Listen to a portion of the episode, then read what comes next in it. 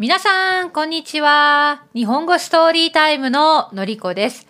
今日の主人公も東京で働いているさくらです。お盆休みが終わってまた仕事が始まりました。聞いてください。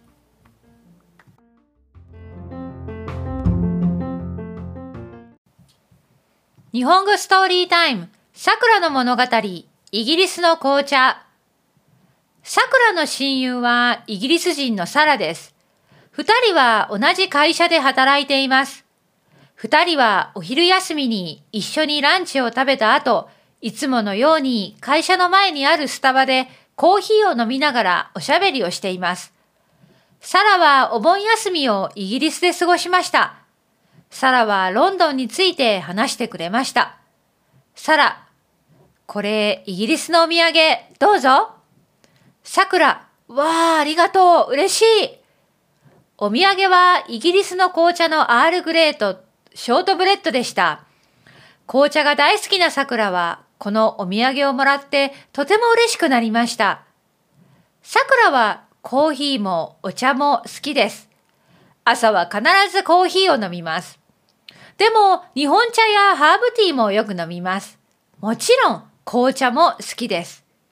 イギリススタイルの紅茶、濃い紅茶にミルクを入れて飲むミルクティーも好きです。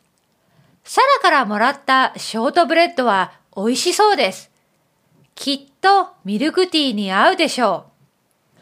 さくらはさらに今晩家でもらった紅茶を飲んでみるね。と言いました。サラは言いました。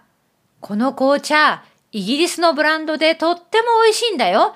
だから、この週末、このアールグレイを使ってシフォンケーキを作るつもりなんだけど、さくら一緒に作ってみない？サラはお菓子作りが趣味です。さくらは、うん、一緒に作ってみたい。週末、サラの家に行くね。と答えました。さくらはお菓子作りが上手ではありませんが、きっとサラの作る紅茶のシフォンケーキは美味しいでしょう。